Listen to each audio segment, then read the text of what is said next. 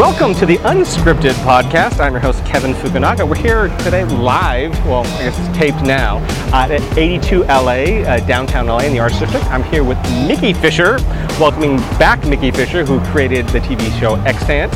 Um, so thanks for coming back on, Mickey. Great to you. Happy to be back. Here's what I think there's been a lot happened since the last time we talked. man. I think we talked more like toward the end of the first season, right? Yeah. Uh, so yeah, it's been a been a wild ride ever since. Yeah, because right after the first season, I know you switched showrunners and Yeah. the direction of the show and everything. Um, so maybe you can talk a little bit about. Well, there's so much to talk about. So, uh, and I know we delved a little bit in the last podcast on the experience, your, your really super inspirational story of of getting a, a show made, which it's, it's interesting because we get a lot of emails of, from writers who are like, where do I go to sell my show? Or how do I sell my show? And thinking, or even people say, is it good to write, you know, how many episodes should I write? I've, I'm written the first season, should I write a second? That's not the way it works. It's incredibly difficult to one, sell a show, Yeah. get the pilot made, even if you sold it, get that pilot picked up into a series, get that series, you know, picked up in terms of, you know, like you not getting canceled after three episodes because your Right. ratings suck, and then getting a second season on top of. I mean, it's just, it's like getting struck by lightning three times. Yeah, absolutely. Well, you know, it's funny because you, when you mentioned about writing multiple episodes of uh, you know, a show before you before you go out and sell it, and I've, I mean I've heard that too, and I see because I go to a lot of forums and stuff still, and I read things and.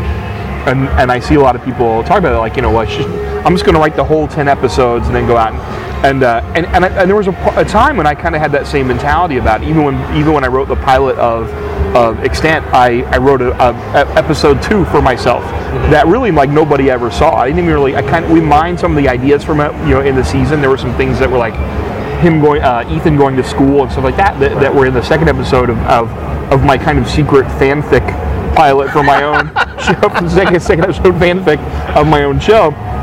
But I knew kind of going into it that um, you know with a showrunner like they, that they would need ownership of the show too and it would develop and change.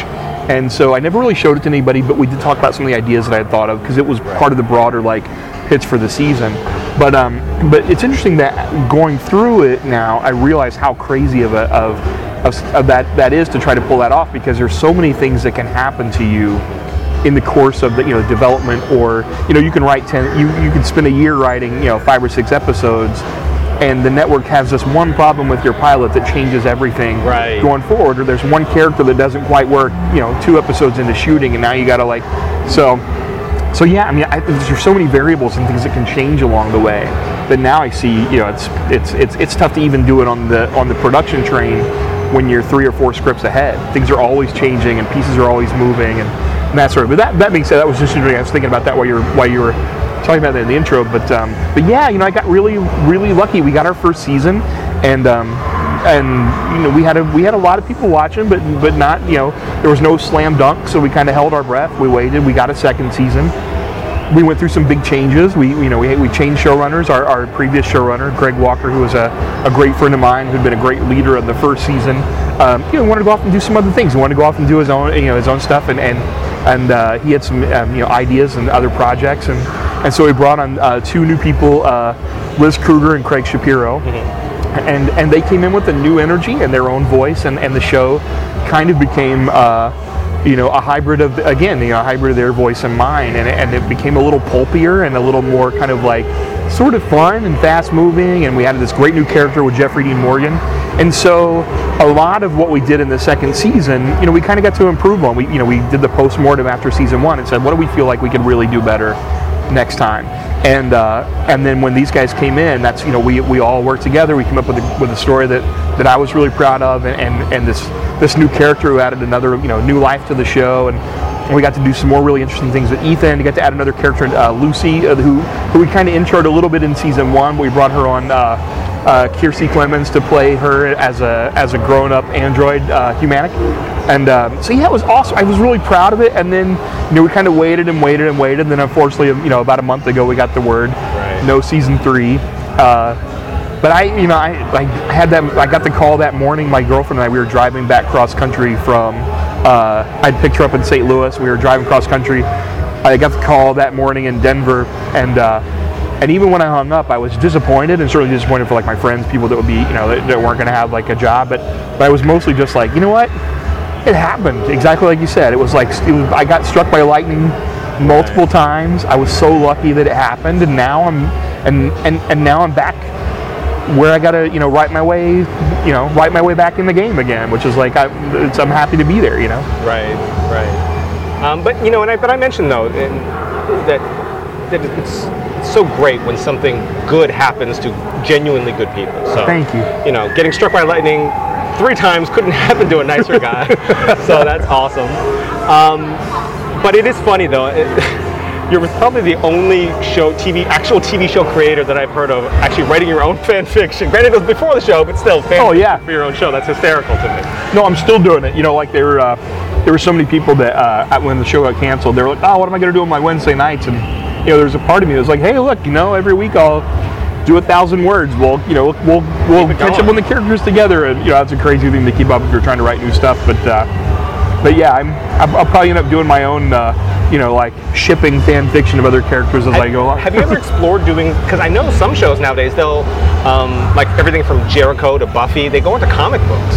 I, I would love, love, love to do that. In fact, I tried pitching that Yeah. in between the two seasons because I knew we were going to take this big time jump forward between season one and season two. Right. And I was I was pitching CBS and pitching the producers to say, this you know we let's let's try to appeal to this core audience, you know, people that are like you know genre fans who get into this kind of stuff. I'm one of those fans who loves the the, the expanded universe stuff. Let me write a graphic novel to, to catch us up on the, what happened in between. And uh, I could never really get like traction on it. You know, like, uh, it was like there was never enough sort of like there was never enough sort of enthusiasm behind it. Uh, and I didn't really have the time or the like the energy to go off and do it by myself and say here like oh, and also because again it was like I, there are all these other creative collaborators involved Sure. that I couldn't run off and do it by myself and bring it back you know Right. it was like so um, so unfortunately it didn't happen but maybe it could in the future I mean I would love I would I, I love that as a medium and I think it's such a great our this particular story could work so well Oh yeah. Yeah, and I know stuff like uh, Jericho was. I think it was years after the show was canceled. Yeah. know, a few years after, so it wasn't like an immediate thing. Well, I mean, there's still. I mean, there's a there's a run of Twilight Zone that just came out that I love, and X Files did a run, uh, you know, a season in comic books too. I mean, most of the stuff. In fact, most of the comic books that I buy are based in shows or movies that I was a fan of, and I just get into them because I like digging deeper into the stories and the characters. Right, of a show So- that you were a fan of, right? so yeah, so even something like Twilight Zone that hasn't been on the air for, you know, his last incarnation was what, you know, 10, 12 years ago or whatever. Right. They're they're doing it too. Right. So you did a post-mortem after the first season of Extant um, to kind of figure out where you wanted to go and, and what what you really loved about the show, what you felt you know you could change, and you know everything. Can. So now let's do a post-mortem of the whole show. Yeah. Just, just as as in terms of as a writer though, um, what are the things that like you come away from the show um, having changed as a writer, having learned as a writer? what What is you walk away from the show? How you know? What was Yeah, absolutely. Like? I mean, I'll tell you a couple things. Well, one, like, I had so many people ask me, like, what's the biggest thing that Jim learned? And, and I, and I, I may have even said this the first time around. It's that, that the biggest thing I've learned is that, like, it's a miracle anything is ever great. But it takes so much for so many things to line up. You know, all the stars to align the right way. You get the, you know, you you knock it out of the park in your scripts. You get the perfect cast. They have great chemistry. You bring on directors who really understand it and get it, and it, and and everything just clicks. And I mean, there's so few shows that reach the the, the the absolute pinnacle of that. You know, like things like The Sopranos or like Breaking Bad or even Better Call Saul. It's like there's just some alchemy there that that makes it all work. You know. And so, um, so it's a miracle anything's ever great, and, and, and, and to a certain extent that anything's like even really good, Right. Because so much can happen, Right. And you know, even and and I, and I'll put that on my own shoulders first, which is that when you're trying to tell a story over 13 hours, it's really easy to get lost in the woods, and it's easy to it's easy to get get hung up on things that you're interested in that maybe aren't going to be as interesting for the audience, or that too. Like you know, I would say in season one, I was really, uh, um, yeah, I was really uh, excited about the big mystery and the big themes and stuff like that too. And what we realized at the end of season one is that we had we had to a certain extent neglected some of the relationships, and that there was a need for it to be a little, you know, for lack of a better word, soapier. Mm-hmm. You know, like Game of Thrones is like a, a- soap opera in a Right. sense. You know, like Battlestar Galactica was kind of a soap opera, Right. and so our show, our show in the first season didn't quite have that, and so we really like, you know, there was a lot of that in the. Uh, in the second season, can I swear on this? Yeah, sure. what, what, what I started to jokingly refer to as like fucking and fighting. Right. Because there was like there was a lot of that missing from season one. There's a lot of it in season two. There's a lot of fucking and fighting, and that's the stuff that people like. I don't know. It's just it's the stuff that people keep coming back to. Uh, you know, as, as as interested as I get in the characters and and the big themes and exploring all that stuff.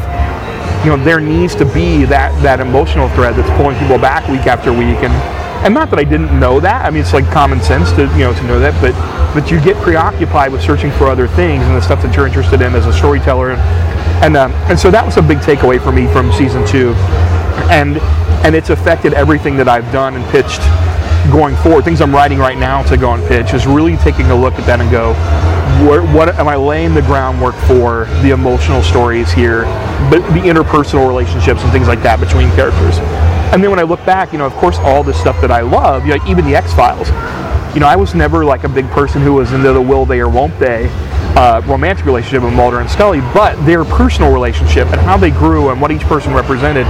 You know, I was totally invested in that. That's why I tuned into the show. So, um, so yeah, I'm trying to be conscious of those kind of things. Um, in terms of other stuff, it's like, uh, you know, I, I, I can always look at when I get in trouble as a writer personally. I can't even speak to the writers' room or like the showrunners or anybody else, but me personally, even the stuff I'm doing now, when I get away from the core, like basic dramatic principles of who is this person, what do they want, what happens if they don't get it, you know, why, you know, why, what, what happens if they don't get it now, You're like when I move away from that stuff, that's when I get into trouble.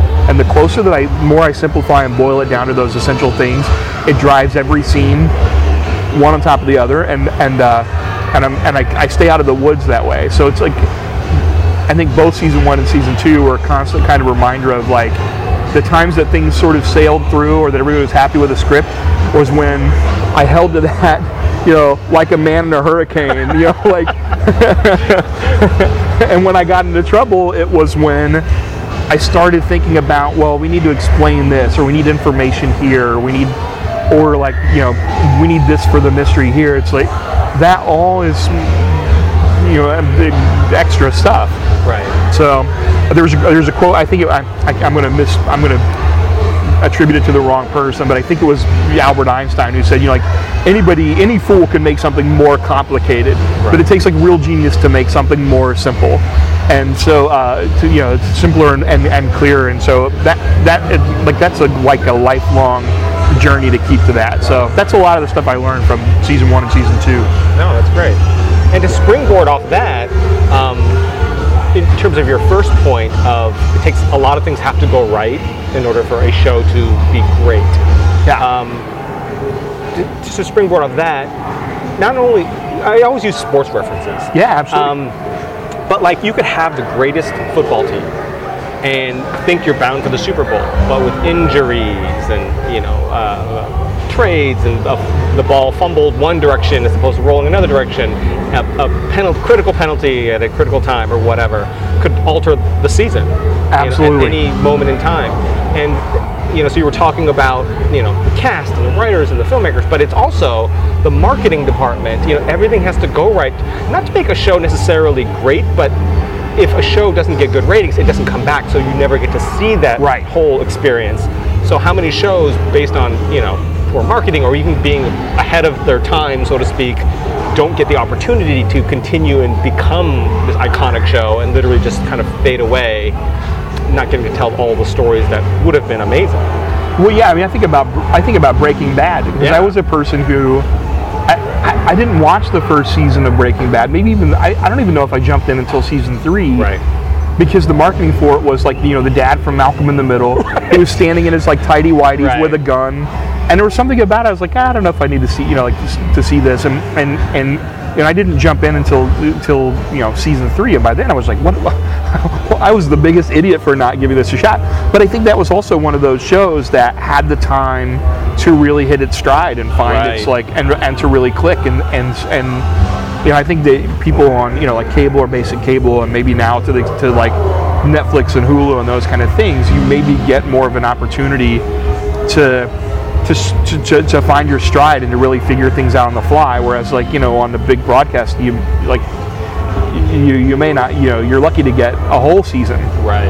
if you're if you stumble out of the gate. Right. So and again, I think you know if, we, if we'd been on the fall, we might have been axed two episodes, three episodes in. You never Right. know, right? Because we were on the summer, maybe we got a little extra time to figure it out. Right. Because I know, like on NBC, uh, Blindspot did Yeah. incredibly well. Picked Absolutely. up, the, you know, the uh, second season already, I think. Yeah. Um, but yet the player, which was that Wesley Snipes um, Right. vehicle, uh, I guess they were were contracted cut back, 13, right? got Yeah. cut back. Yeah, they just basically were in the middle of, you know, they're finishing up their tenth episode, and they said, you know what, those last three, we're not going to shoot them at all. Oh man, I was watching. off. There's a great documentary, you know, showrunners. I don't know if you've seen this Yeah, yeah, documentary it's or not, but- fantastic. but uh, you know, there's a they're they're following a showrunner in that where like they pull the plug like right in the middle of like the shooting day. You know, Right. you got to like as a as the executive producer, you got to walk on the set and tell everybody like, yeah. so, you know, sorry, we're all going home, and Right. that's like that is that is heartbreaking and terrifying. You know, you know at the same time, it's like you know that that that that is a as a possibility out there. You know. Right. Um, and then I wanted to also mention uh, because we get this a lot. We get a lot of emails. Again, I, I mentioned it before. People asking, "How do I sell my script?" Or some of the worst ones.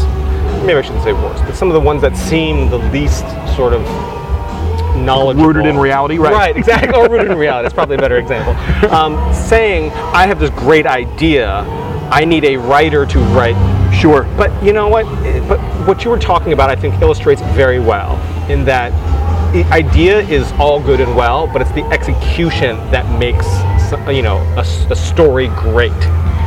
Absolutely. I mean, that's 99% of the Right. work. I mean, ideas, you can look at it, you know, you can look at the LA Times today and come up with 10 great ideas Sure. for for movies. And, and, and I, I, I mean, not to say the ideas are the easiest thing, they're not. Because, like, a really great idea, something that is instantly, like, not even original, but, but fresh again for its time, or like that is, and also marketable, something that other people are going to get excited about. It's that that's a tough thing to like to, to come up with. But Right. then the the real work of it is the hundreds of hours and thousands of hours of sitting down and figuring it out and putting it down, and, and that's something that happens to writers a lot, and it's happened to me, which is.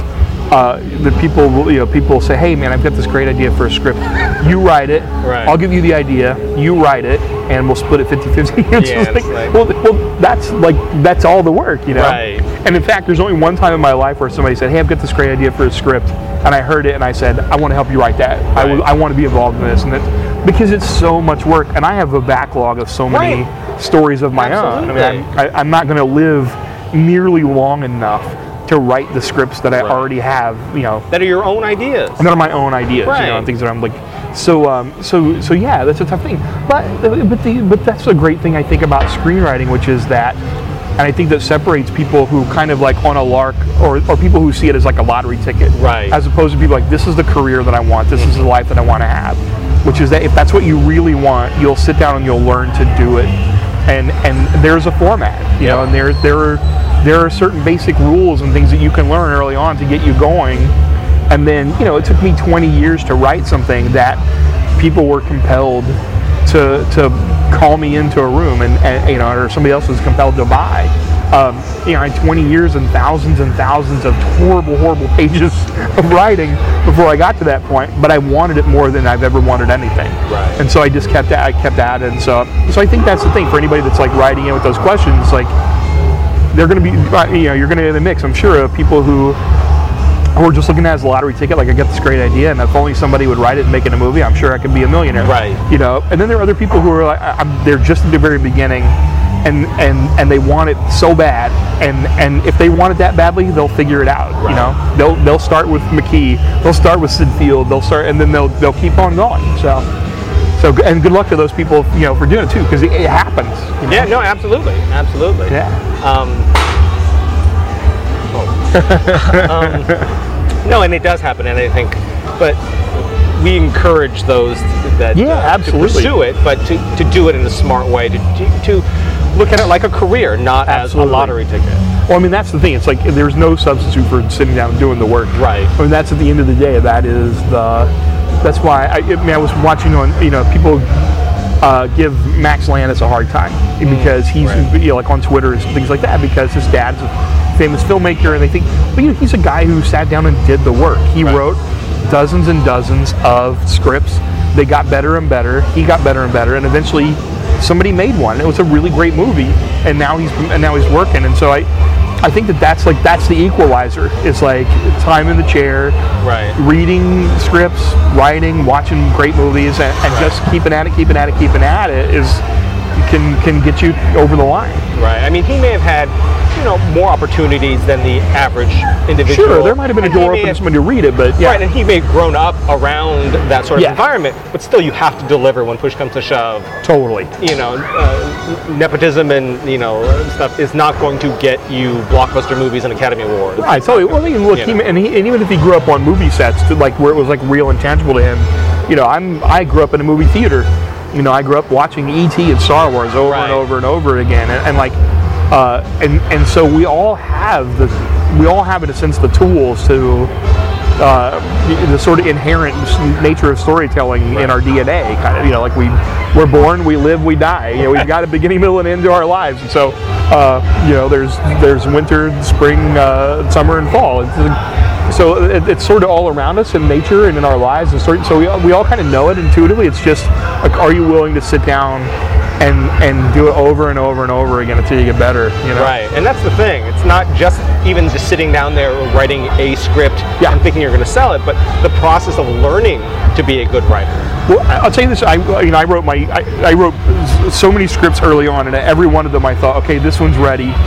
You Me know, too. if I just had an agent, if I could just get Yeah. it through the door, somebody, and I sent out query letters, and I sent out, and it and, and nothing happened. You know, or I would enter contests, and I would get a little further than the last time, but and every time I thought, man, like this is gold. Why doesn't Right. anybody see it? And now I look back, and go, I I was Yeah. nowhere near ready. Right, at that point, exactly. Oh. Right, right, right. I write I wrote stuff today that is not near ready. You know, it's like you know so. Yeah, just I think it's, that's, that's it. It's like you got to be willing to like push past it and work long enough till you get to the you know to what's great. I'm obsessed with uh, the musical Hamilton right now. I don't know what that is. It's well, it's this new musical on Broadway. It's about Alexander Hamilton, and it's by this guy Lin Manuel Miranda, and uh, it's like it's it's all told in uh, rap and hip hop. Wow. So it's a story of Alexander. All the founding fathers. They're all played by African American, Hispanic actors, uh, and it's it's fascinating. But I saw an interview with him, and he said that as he was writing it, the opening number, it took him like a year to write it because every couplet had to be the best two lines that he'd ever written in his life. You know, like that was like the level that he was aiming for, and I think that that's. And that was inspiring to me to go, man. I go today. I thought about that when I was sitting and writing. I was like, this, this scene has got to be better than any scene I've ever written. You know, and if I can pull that off today, then I've done God's work. I can go, you know, to Bar 82 and play some Donkey Kong. You Right, know? right, right, right. and, and I think that you know what's the old saying? If you uh, shoot for the star, aim for the stars, and even if you don't make it, you'll land on the moon. Absolutely. that. Absolutely. I Everything you do is not going to be perfection, but if you don't at least aim for aim high, so to speak, then you know.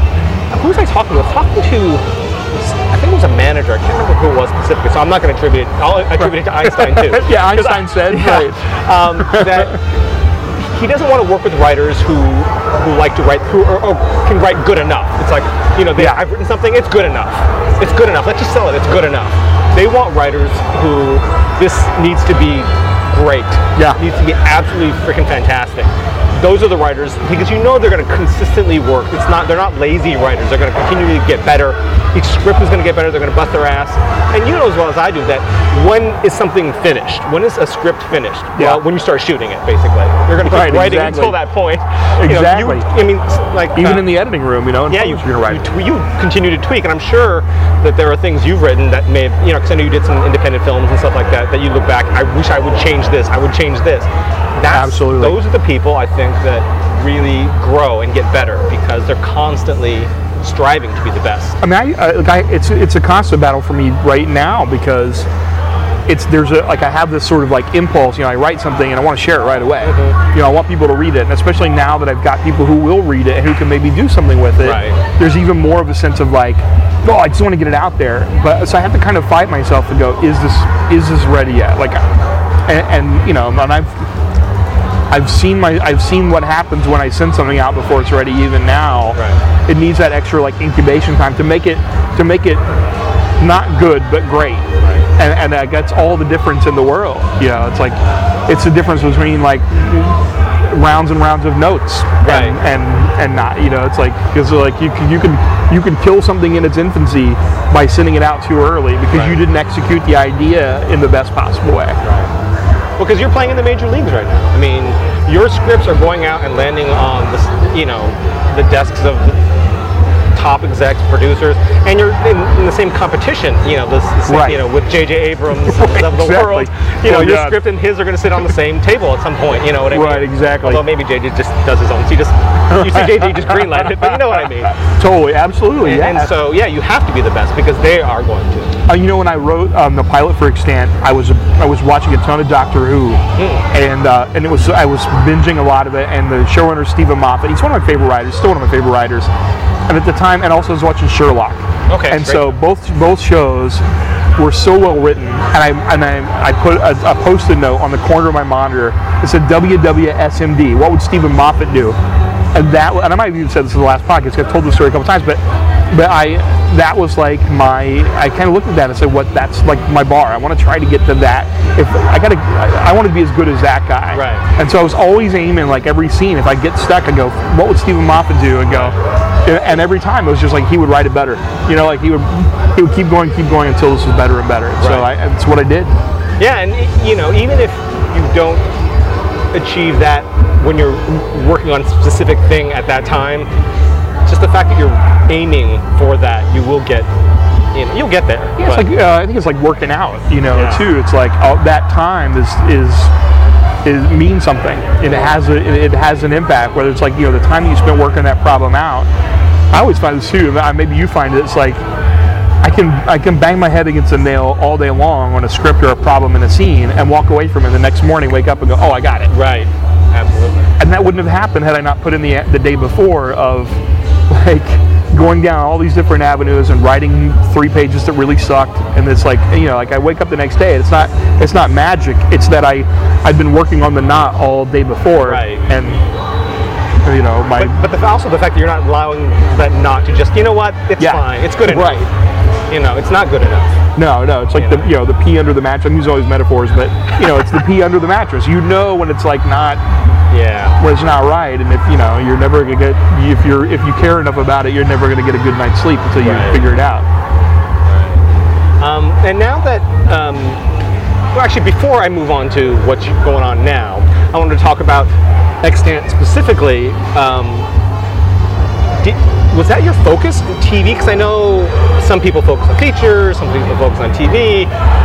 Uh, you know, oftentimes people will try both, but what was your focus before, you know, when you were still in that sort of aspiring stage? It was all, it was all features. Okay. You know, I pretty much had done well. Not I can't say all features. I'd done a lot of theater too, Mm-hmm. but I was making you know micro budget features. I was writing mostly scripts. Uh, the stuff I was entering, like the Nicholl Fellowship and things like that. I entered Project Greenlight 2. They were all feature contests, and but that was like during the time that TV was really rising at this new you know, like new golden age kind of thing. And I came to that, that moment like everybody else where I realized I was watching more TV than I was going to the movies. Uh, you know, like I was starting to binge things, you know, watching watching a week of Lost or a week of Alias, you know, where like uh, and not going to the movies. And so and so uh, but I also came to the realization that there would be a lot more jobs in television.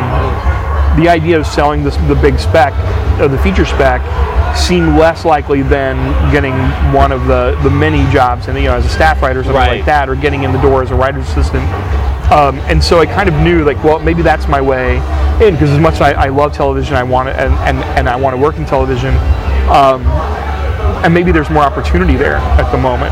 So, so yeah. So I really like when I, it wasn't until I moved out here in 2011 that I made that switch And then the next step was realizing like, oh, my, I love television. I don't, know how to, I don't know how to write television, so it's different. And Yeah, so I've been writing absolutely. full-length plays. I've been writing features, Right. but telling a story in in uh, you know an, oh in the pilot and broken up into acts and and there's showmanship involved. You know, you want your act breaks and you're this, and so so I had to spend time learning that. And what's kind of interesting now is is that I've had the opposite, which is in the month that uh, that since the show wasn't renewed, uh, and I've been finishing up these feature projects, I've had to kind of unlearn some TV things and relearn the feature stuff, which is that okay, I got to tell this over 100 pages now, not 50. Right. You know, and so I've had to kind of de- go back and develop those muscles again. I hadn't written the feature in two years. And you have to tell it in 100 pages, not what is 13 hours of pages. Right, you know I exactly. mean? Exactly. Yeah. there's no coming coming back for episode two. Right. Although what's interesting now, I think in the feature world is that so many um, uh, you know people are looking for things that are you know franchises that are trilogy. almost like you know multi-million you know big budget 150 million dollar Right. television series they're going to play out over three or four episodes you know if you look at all you know the marvel universe and things like that or like star wars like they're almost like television shows they just cost 200 million dollars Right. each, each Right. episode and come out every four years $100 you know right yeah. exactly Yeah. Um, now, so you, you're sort of switching your mind. Fran- When you were on Extant, would you were you working on feature stuff or TV, other TV stuff? I would just to, just for my own sanity's Yeah. sake, I would write every weekend. So during so we were working Monday through Friday on the show, and typically I'd always have some kind of like homework, either reading or writing or noting or whatever on the weekends. But I always carved out three or four hours on Saturday and Sunday to write new stuff, to work on feature stuff, to work on. Um, and there were a couple weekends where I worked on s- s- scratching down new TV ideas and things too, because I always knew. Well, one, I always knew that like this this could be over at any moment. like you know, we could not get another. Yeah, I don't want to like start from scratch, and so.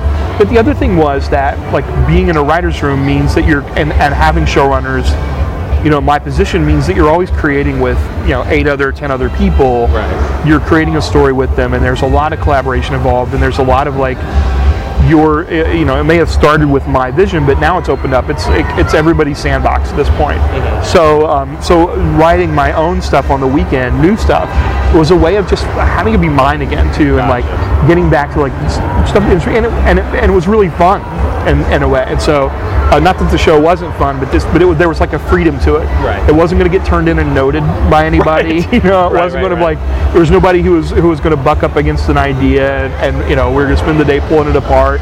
It was like it was just fun, and so I managed to like keep things kind of moving down the field. To use you know to use a sports analogy too. Mm-hmm. On the weekends and you know at nights whenever I had time, I would just write and write and write. Um, so that when the show was when the show was canceled, I was able to kind of pick right up and jump right in and, and, and go go kind of crazy on that stuff. So um, so yeah, so I'm hoping and I you know I'm hoping to have the experience now because I had this wonderful, amazing experience in television. But I really would I mean I, I would love to to to write for a studio and to and to to do a big studio movie to have that experience. I mean even like you know, last night I was driving home. I took my girlfriend to LAX. I took the long way home, and uh, and I drove by Warner Brothers specifically, and you know, like, and a couple of the other studios, just to look at the, you know, look at the water towers and go, okay, that I gotta like, Yeah. I, it's like visualizing. I gotta get to that next, you know, Right, and I want right. to do that. So, Because you're a filmmaker too. Uh, So is that something you're looking to pursue, like write and direct something, or are you just taking one step at a time? yeah, One you for them, one for me. directing right exactly right right which my favorite of that is like michael bay you know like his like transformers and then what was you know pain and gain or whatever that was called Right. like, um, uh, his one for him and one for the studio um, my you know like i was never a really good director i, I was kind of like i'm directing was kind of a means to an end which is as a writer because i started as an actor and i started writing stuff for me to do as an actor then i really started liking the writing and i kind of started directing just so i could get my stuff made and so I was never I like I always loved working with the actors and and even going through the season on the show, watching the directors. That's my favorite part of it. So it reminds me of being in a rehearsal room, which is like you know for a theater for for a show in theater, which is where I started. Right. Uh, I went to school for musical theater. I don't know if you remember uh, if we talked about this, but but uh, so you know doing summer stock and stuff like that was my favorite time was being in the rehearsal room. By the time the show opened, I was already kind of bored with the show. Right. So um, so um, so I love working with the actors. I love being in that environment. but the the technical side of it and moving the camera, it's always amazing to me. Like I would watch some of these directors come in and just intuitively know, like they speak a they speak a language that I that is still foreign to me. You know, like what I mean, I think that uh, Steven Spielberg, he's the guy, he's like the greatest example of this. I think right now, which is he just speaks the language of cinema. Every Right. movement of the camera, every every bit of blocking, everything is a, a means to an end, and and and to tell the story. And I don't have that intuitively. You know, like I, um, and so so uh, there's a part of me that also thinks like, man, I'll never, I'll never have that. And uh, so if I, you know, if you can't, but it's a little like saying like, well, I can never be Michael Jordan, so why pick up a basketball? Right. Um, but uh, but yeah, and so so really, I'm so focused on the writing part of it right now and the opportunities, and I love it so much. Like it's still my favorite thing is when I'm, you know, I can sit down by myself with the laptop and, or, a pad and pen and Right. and create something from scratch, create something out of thin air onto a, you know, on a blank page, and and then hand it to somebody, you know, who, who knows what they're doing with it. We had um, this guy Miguel Sapochnik who directed the uh, finale of uh, season one, and he also directed. Um, he directed a really great episode of Game of Thrones this season, the Hardhome episode. Um, and and watching him work, he's another one of those guys that he would just sort of like kind of know, like I got this piece here and I'll get this piece there, and we'll flip around and I'll get this, and he could see it all in his head. And uh, and yeah, I just feel like that's like I'll never, I'll never ever have that. it's like learning the code, you know. I I, mean, you feel the same? Have you yeah. thought about? it? Do you direct? Well, I mean, I went to film school at USC. Oh, right. And so I, you know, I've done short films and things like that, and it's, it's, I 100% agree with you. I love part working with actors because you love the storytelling and you Yeah. love seeing the characters come to life. But you know, in terms of like camera placement and blocking and you know angles, shot selection, and all these kinds of things, it's just like I don't have that in me to. I'm not as interested in that portion, Right. the technical portion, you know. So because of that, it doesn't come naturally. But yet, some of the greatest, I think, screenwriters have some amazing moves, like Steven Zaillian, you know, Sure. brilliant writer, and then doing Searching for Bobby Fischer or Frank Darabont, you know. Absolutely. I think they can they can do both. I just think that they are two different skill sets, and sometimes, uh, very rarely are they both in the same person. But you know, Absolutely. they can translate some on Well, some yeah, I mean, those guys like you know Tarantino and those kind of guys. Oh, yeah, they no, sort of like it's all connected to one, Right. to one sort of thing. And I think you know, or like Have you uh, read a Tarantino script though? Yeah, They're sort of out of control. Oh, yeah. I mean, he's a mad genius. but you know, if, if you were just to take him on face value as a writer, as a screenwriter, you'd be like, "This is insane. This is amazing." But it's ins- how are you going to shoot this? But yet he's, you know, like I said, it's for him. Well, I think because for him, it's like you know he's right. Like he he thinks of the script as literature. Absolutely. In a sense, you know, like it's got it doesn't read like a you know a lot of people write as I kind of write like this too. It's a it's a blueprint for a Absolutely. you know That's the way for a movie. technically So- supposed to be. Right, exactly. But his is like, yeah, it's it's so beautiful. That's what I mean. That's what I love about him because for all of the people who tell you know guys like us that you know or uh, you know screenwriters and TV writers and you know like, here are the rules and you got to follow these and we don't hit this by page this and you know if you don't have your inciting incident here Right. and this, this, this, like that guy's stuff is just is like watching somebody who's totally free you know who's operating totally from instinct and intuition and and, and free of all those rules and God, and God bless him because that's inspiring to me to watch that and go look it doesn't all have to be that way Right. you know and so when I, if I want to like push the edge a little bit myself like I, I can I'm not him Right. but he's inspiring me to do it in my own way Right. No, absolutely. You know, and, and I think people like him or the Coen brother, you know, people who break all these rules, I think it's their rules are there for a reason. absolutely Um, and so when the average writer or filmmaker breaks rules, oftentimes they don't know what they're doing and it turns out really, really poorly. right But when you're so good at what you do and so knowledgeable about cinema, and not even the sense that like him reading a bunch of screenwriting books or going to film school because he didn't, Right. Um, but just understanding cinema, watching thousands and thousands of movies, and understanding storytelling and what works. right having Um, in his DNA Absolutely, I think they're breaking. They don't necessarily know the rules per se, but they know what works and what doesn't work. And, Absolutely. and then they are just, you know, can go out and do what they do, which is just That's why I mean I kind of like I I go see both of those you know Coen Brothers, Tarantino, those guys. I see them opening weekend for those sort of reasons alone. Like I always go see the first, you know, even something like like Death Proof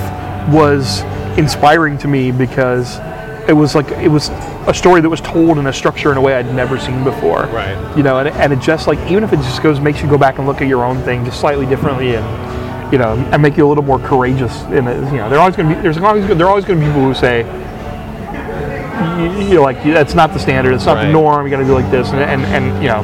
That never goes away, even Right. once you, even once you're in, like once you're through the gate, it still happens, you know. Um, but uh, but you know, you can go look at guys like that and go, you know what, you can get there. Right, absolutely. That's what he did. You may ha- you may not, you know, you may have to be a genius to do it, but you can get there. and I think that, you know, in terms of like breaking rules, in terms of, I don't even think they look at it that way. Just No, they just exactly. tell their story. They're not, and it's not even.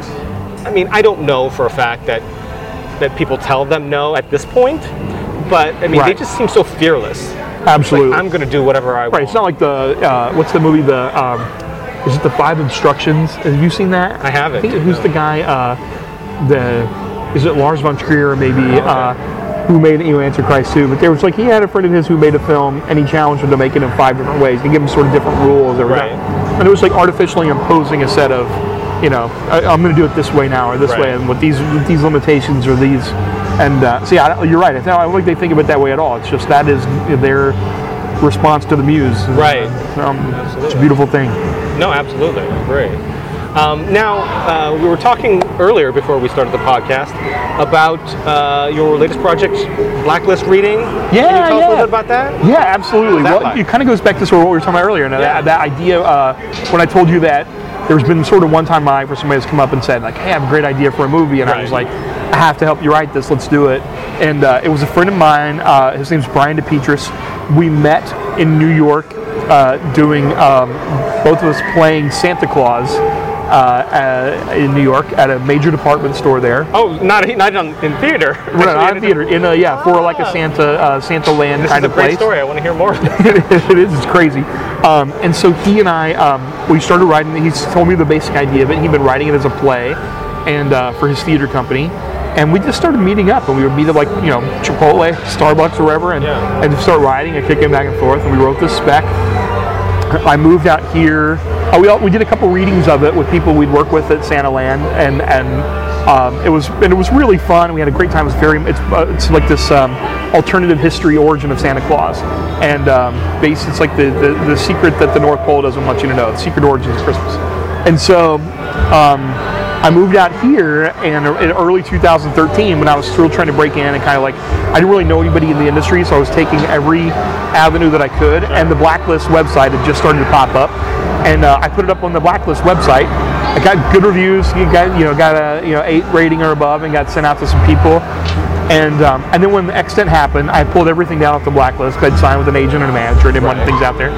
But um, but they started this table read podcast, and we got invited to be the Christmas episode for this table read podcast. So it's coming up, and I think it's going to be up sometime in December. Very It's cool. called The Winter King, and it's this big, uh, big kind of family epic adventure. We always talk about it like Pixar meets Lord of the Rings, but about the origins of Santa Claus. And um, and it's got a great cast. It's got Haley Joel Osment. Um, Jason Ritter, uh, Mae Whitman. There's uh, all kinds of great Abraham Benrubi, Kristen Johnston. There's all kinds of great people in it, and uh, and we got to do the recording of it. And it was it was fantastic. And Brian even got to because he came in and somebody else somebody else couldn't make it, one of the actors. So Brian, who's an actor himself, got to slip in and read alongside all these other great great actors and got to read some of it. Um, so yeah, so that'll be up for download uh, on the Blacklist table read, and uh, I'm, I'm excited about that. And then some other, then I'm really just like kind of excited to see what happens with it after that. It'll be a uh, it'll be a fun thing to see the journey it takes after this. Yeah, I mean, especially with holiday films, Yeah. you feel like a lot of them are, are simply sort of holiday family comedies or something like that.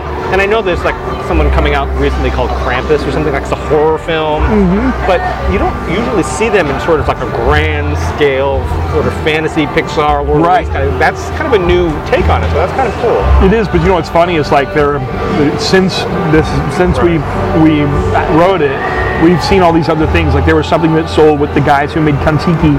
It's called A Winter's Night with a K, K N I G H. Oh. It's like Santa Claus based in like Norse mythology.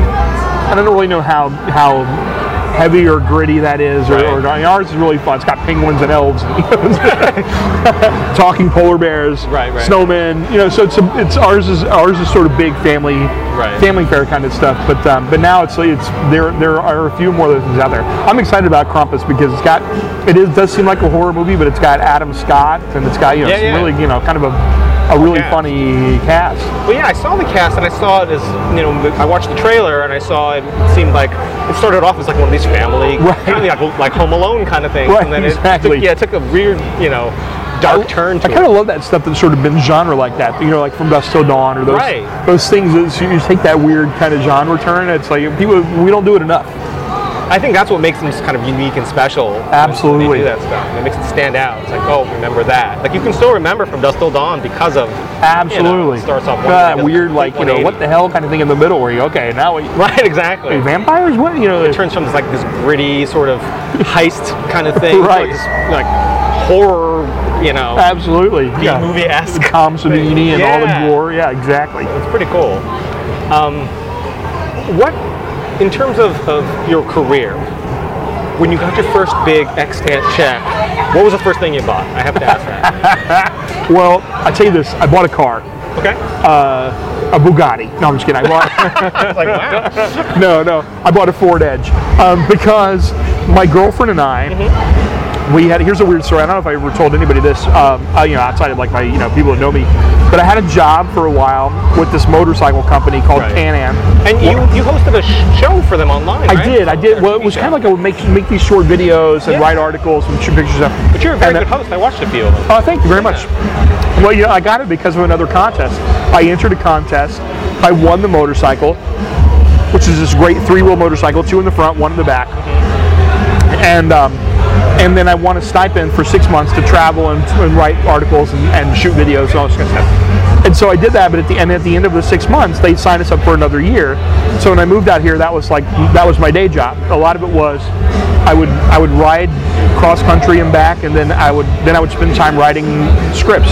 And um, but at Christmas in 2012, I guess, they ended the program. They said, "Look, we're gonna you know we're gonna move, we're gonna do some different stuff with the marketing." And so, and and they had given me this motorcycle, this amazing thing.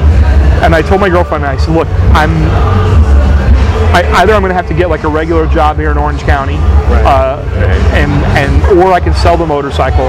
I can live off that money for a few months.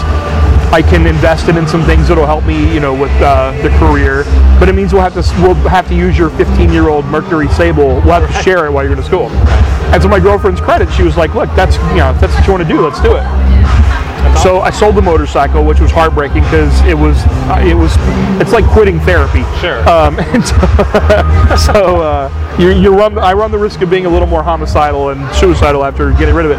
But um, so we, we went down to this one car, 15 year old Mercury Sable, had a busted headlight, no air conditioning, all this kind of stuff. And and I used that money to enter like to put the script up on the blacklist, to enter the Tracking Board contest, and I invested it in myself. And uh, so that was my gift to myself when I got the first big check. I bought uh, I, I, I put a down payment on and bought a Ford Edge, and uh, and because I was still driving back and forth from Orange County up to here for the writers' room for the first couple of months, and uh, so yeah, so that was nice. It was the first time, like in, I mean, the first time in my entire adult life that I owned a new car. right. The only new vehicle I'd owned before that was the motorcycle that had also been given to me, Right. that I just had to sell. So, um, so yeah, that was that was it. And then I did a lot of stuff for my family and just being able to like just kind of celebrate and take some people out to dinner who who would support me. That's the one thing, and I probably you know a lot of your listeners probably have the same this same kind of thing, and maybe you have this too, where it's like. I, throughout my life, I, was, I had so many people who would take me out to dinner, or who would, you know, and say like, "Ah, don't worry about it. You know, pay me back when you make it big, or whatever." Right, so, right, right. so it's been a two years of like, you know, paybacks for that stuff, right? Nice. Yeah. Any plans to buy another Can-Am?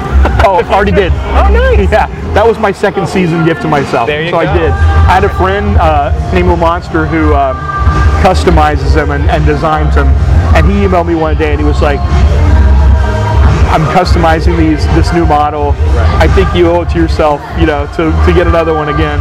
and it was at the right time. I said, you know what, you're absolutely right, and uh, and he deli- he delivered it to me here, and uh, brought his as well. So he and his wife and uh, me and my girlfriend, we went out riding out to Malibu. We went out to the rock store, to the ocean, and and uh, so it was like it was a it was a great reunion. It was after we wrapped the second season, like I said, it was great. Yeah, I've got it now, and it's my like I'm back in therapy. That's great. Yeah, win therapy. Yeah, no, that's awesome. That sort of kind of came full circle. Um, so that was a, that was a good gamble. You doubled down on yourself, and I tell you, man, that's like I, mean, I hear that from so many people too. It's you know like you, you uh, always bet on yourself. If you know that you are willing to stick it out and do it and put in the work, and Right. you always bet on yourself. yeah, And I and I and I believe that now more than ever because of that exactly that situation. sure, sure. So you've got um, a win- what's it called? Winters. Uh, Winter King. Yeah. And, what, what else? Do you have any other TV projects? Or is it all feature stuff right now? I'm just kind of started looking at new new TV stuff, and I I'd had some ideas, and I started writing up some some concept documents for them to start to start sharing, and then uh, I'm finishing up one of those feature specs that is um, it's it's more of like a sci-fi action in the vein of uh, uh, you know something like The Matrix or something like that. Um, so yeah, so I finished up. Uh, I'm finishing up that as we as we speak. I I've got a new draft done, and now we're just polishing it up. So hopefully that'll start making the rounds soon. And and um, and yeah, and then a couple other things. Like I said, it's sort of now it's just sort of like getting everything up to speed, and and, and what I'm realizing now, I, I didn't have to do this because we you know we sold the show, and I got so busy with that. That was like all consuming. Right. And now I'm understanding it's like you've got to you kind of put a lot of things in motion because this thing may take a year or two years, and this thing may go immediately, and so uh, so yeah, I'm really now just kind of starting to figure that out. Now, I know the, the, the town loves to sort of compartmentalize and assign you a like you're a science fiction guy. You did X. You must be a science fiction guy. Has that happened to you? And, and if so, how do you sort of branch out? Yeah, I mean, I think that yeah, I think to a certain extent that's like it's ex- that's what everybody's looking for Right. from me next. Uh, I mean, the good news for me is like I love it so Sure. much, and that's kind of what I, I feel like I do the best. And uh, it's cer- certainly right now it's where my so I, but you know, like the first movies I made, I, I made a drama that was about two brothers who enter a boxing contest. I made a movie, a comedy about guys in a softball team. Um, I'd written some other specs. This, win, you know, the Winter King is like this family adventure thing. I'd written a comedy spec uh, for this um, contest that was started by the Writers Store. That was based on a log line by Susanna Grant. There was an industry insider contest. That was a comedy. There was like a backstage comedy, and um, I, one of the other scripts I had on the blacklist was a crime fiction script. It was kind of like a crime anthology. So I was sort of interested in all these other things. And I had a meeting with a manager based on a script from the blacklist. And he, he asked me, so what else do you have? And I told him, well, I've got this comedy that I just, I'm, I'm a finalist in this contest with. Uh, I have another script from the blacklist that's making the round. I have this sci-fi pilot. And, uh, and I could tell that he was like, mm, you know, like you don't really know yourself as a writer. And he was like, well, let me read the other stuff, and we'll kind of see where you fit. But the meeting took a turn in that in that moment. That was like they want somebody who's who knows who they are, what they do well, because that's like one itself. And so I kind of made the decision right then. I was like, whatever gets through the gate, that's what I'm going to be, Right. as long as I have to be it. Uh, but I think the cool thing is that uh, going back to Alexander Hamilton, the musical, uh, which is the, uh, the power of the pen, which is that if you want to break out of that box, you just have to do it. Like you may have to spec it, you may have to do it on the weekends and night, but if you write an amazing, if you're a sci-fi writer and you write an amazing drama or you write a mind-blowing period uh, western or something like that too, I have to believe that people they at the end of the day they want great scripts. And, and you can you can punch your way out of that box. Sure. So maybe I'm delusional, but I have to believe that's the case. No, I, absolutely. And I haven't seen. I guess I'm trying to think of anybody that I've seen do that 100% recently, and I haven't. I mean, somebody like there are filmmakers like Danny Boyle, who's one of my favorite Yeah, filmmakers. brilliant. You know, Absolutely brilliant. He can do anything he wants. He, he's kind of bounced from genre to genre, and it's always like you always know it's his movie. Right. And I, I'm, and writers like at my, you know, like I'm sort of just getting in, having one sale. I don't know if, you know, I don't have that freedom yet, but, uh, but, but, but yeah, there are other stuff. There are other things I want to do, and so if, it, if I have to, I'll write it on the weekends until it's really, really great, and then I'll try to like punch out of that box. What's your favorite Danny Boyle? Oh man, guy. Well, being a sci-fi guy, I love Sunshine so Oh, yeah. much. Um, yeah, I think that's probably that's probably way up there for me. And I saw Jobs. and The Jobs is really interesting. Uh, he was, you know, kind of kind of fascinating to make that like three three sort of backstage events that visually appealing. Sure. Uh, yeah, But that also Spring's fun. feels like half Danny Boyle, half Aaron Sorkin. Because Aaron Sorkin's Totally. voice is so strong Yeah. in everything he does. it's so Sorkin, You know, right, exactly. which I love because Yeah, again he's like brilliant. and he's a guy that you know for me as a writer, again I would read every script. I, I, like his the, the pilot script for Studio 60 Mm-hmm. is one of those scripts that I'll pull out two or three times a year and read it because it's so fucking good Yeah. and so masterful in the way that he sets everything up. And it's like you know like it's it's it's intimidating and, and also like kind of exhilarating and inspiring at the same time. And you go god this guy like so uh, he's he's one of those guys all- every time. And, and also because I love those people that have such a distinct authorial voice Right. in their dialogue too. Like Amy Sherman Palladino is another one of Yeah, yeah, those. yeah, yeah. you know I watched all of Bunheads. I kind of got my girlfriend was into Gilmore Girls I kind of got in that late but once I started watching a few episodes with her I was obsessed with her dialogue and, and how she writes and then I watched uh, you know all of season one of Bunheads and, and uh, for a middle-aged man it's kind of like weird but like Right. in the sense I was like crushed when it didn't get picked up for season two because that voice was so distinct and so unique and so yeah, No, absolutely. Um, yeah, I think my favorite is probably Shallow Grave.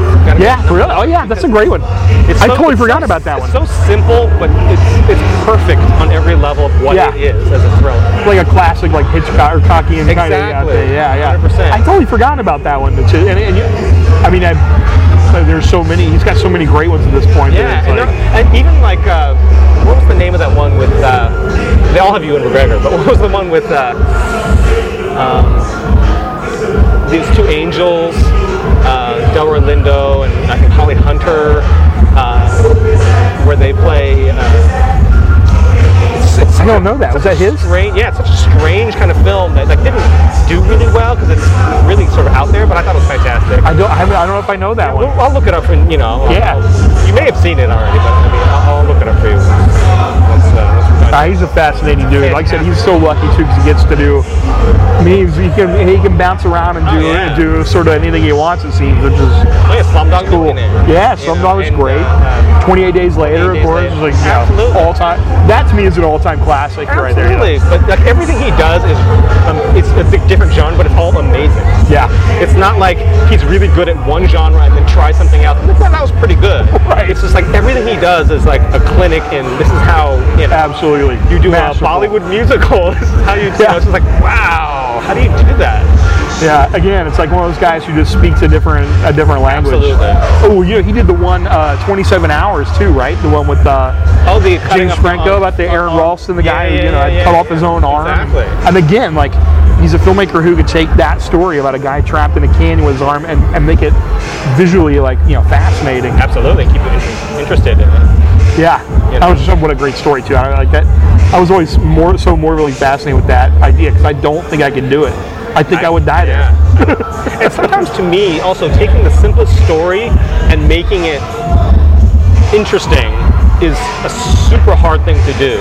Um, like if when I get asked, well, what is your favorite episode of television? Yeah. And mine is uh, an episode of Homicide. Oh, oh man, I got to see if we have the same one. Go for it. It's the one with Vincent D'Onofrio where he's trapped in the subway. Oh, yeah, that's a great He one. gets hit and he gets like stuck in the subway. Yeah, he gets twisted around, and gets they know when they move him. Yeah. Yeah, and to me, that episode encompasses because it's so different from what you see. And granted, it's a bottle episode, obviously, because you know they're in the subway platform for the most of the episode.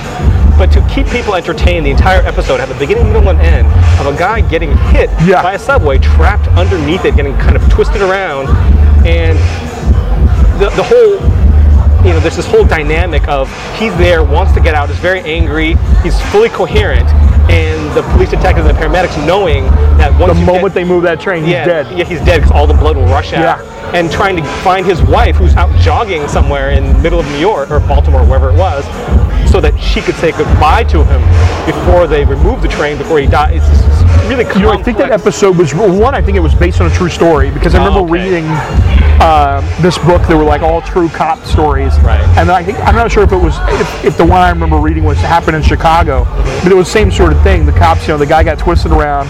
They knew like the moment they moved the train, all of his organs, everything was like he's going to die. Right. And so, um, but I think that episode may have been written by a guy, Eric Overmyer, who's a playwright who is, is one of those kind of guys who was like a really great, kind of gritty playwright too. So, so it was written by a guy who was who was used to sort of being rooted in theater, kind of in one spot, you know, and like really heightening the drama. Of that that was a fantastic episode of that show. What is your favorite? Mine is the one where Crosetti died. Okay. Um, and and and there was a moment I'll never forget this watching it because it's like I remember like being on the cat. I'm first of all I'm I'm a I'm a crier. I'm gonna fully admit to this. Uh, and I was telling somebody that talking about something this today, like videos, you know, where like the soldiers come back home and surprise their loved ones, Right. like instant cry kryptonite for me. I like I cry every time.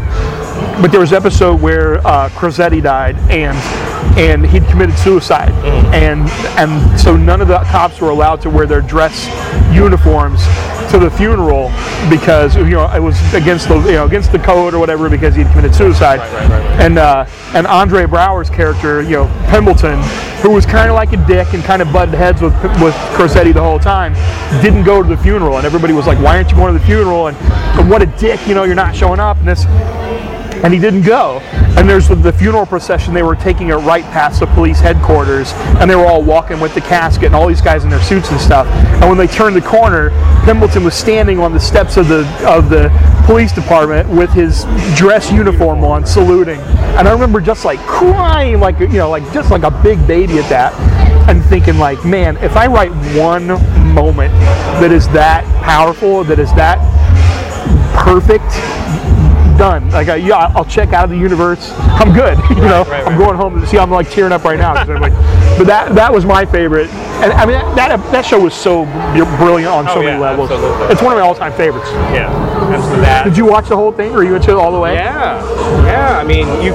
I think it's one of those things where, like The Wire, once you get Yeah. into or, or Breaking Bad, once you get into, it, you can't really stop. No, no. It, it, you're just gonna go for the whole ride. no it's yeah it's it's entertainment heroin Yeah. like, Yeah. call call everything else off i'm, I'm here Yeah, and I mean, you know, talking about like specific voices like uh, you know Amy Sherman Palladino or or Aaron Sorkin, I don't know if dialogue, you know, from like David Simon or Vince Gilligan is as identifiable, but the themes, Yeah. the tones, and the feel of the emotional, you know, moments that they have, they, they definitely stand out. You know, in terms of again, Yeah, absolutely. I, I mean, I think it's like you either have that or you don't. You're like David Mamet, you know, Yeah. Amy Sherman Palladino, Tarantino's got it. Tar- I, yeah. Like I know I don't have it. I'm mine is always in service of uh, uh, it's it's. I try to be as spare and as simple as possible, right? I mean, but it's not distinctive in that way, you know. And so I, I and so I'm always kind of admire the people that that is just like, I think we always admire what we're not. kind of yeah, know? absolutely, absolutely. because at the same time, you know, we're talking about dialogue, but I, I don't think that. I mean, Vince Gilligan has some great lines. I mean, there's some great lines throughout, but I still don't. I, I I'm a, a fan of Vince Gilligan more for again talking about story and his storytelling, Yeah. just the way the stories kind of unfold, uh, and how he looks at the world from you know.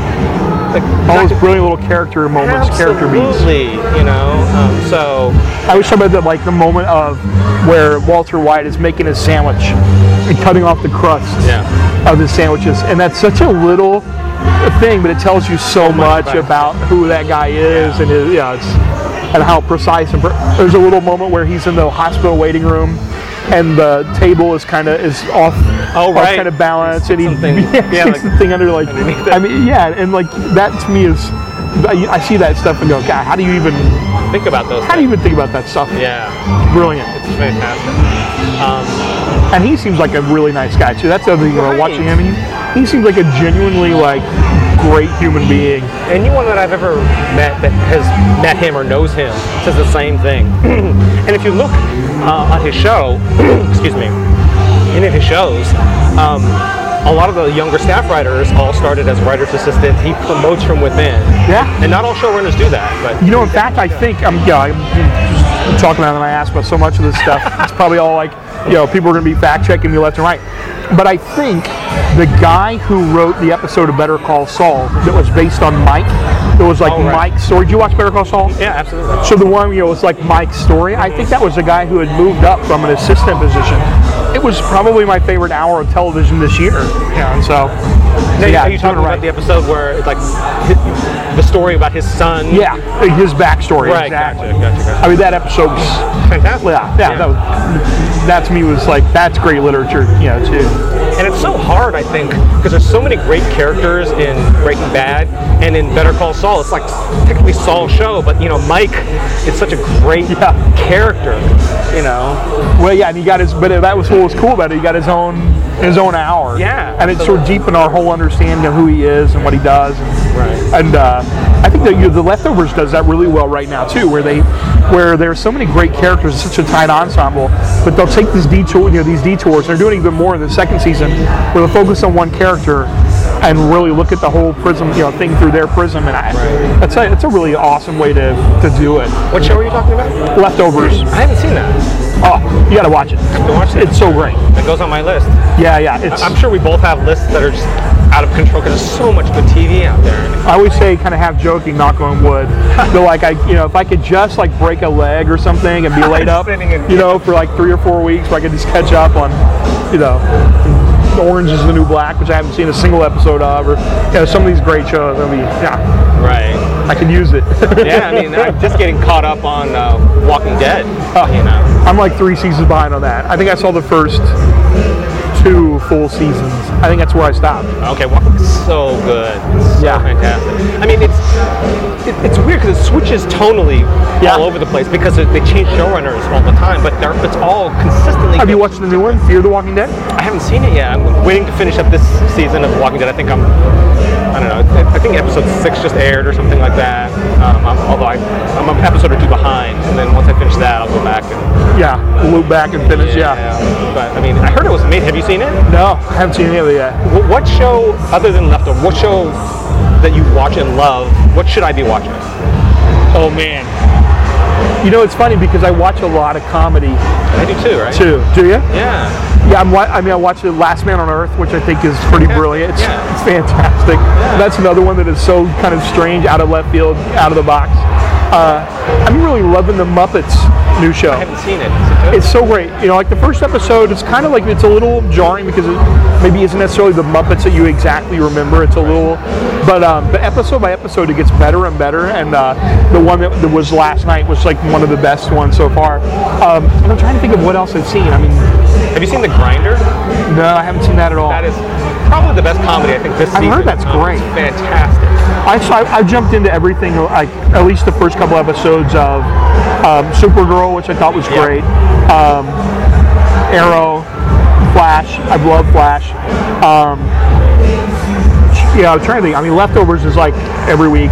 I, uh, Game of Thrones is my all-time. I mean, that's the one right now. That when it's on, I So brilliant. yeah, it's so brilliant. Out of yeah. I uh, I'm I'm t- totally addicted to that for sh- anytime it's on. Yeah. Yeah, and I watch. I like I said, I watch a lot of comedy. I watch a lot of stand-up specials. And I just saw my wife and I just started watching. We're about four or five episodes into it. I guess it's only ten episodes though. Of Master of None, the new Aziz Ansari. I watched the very first episode today. Yeah, it was great. Yeah, it's hysterical. It's so kind of out of left field.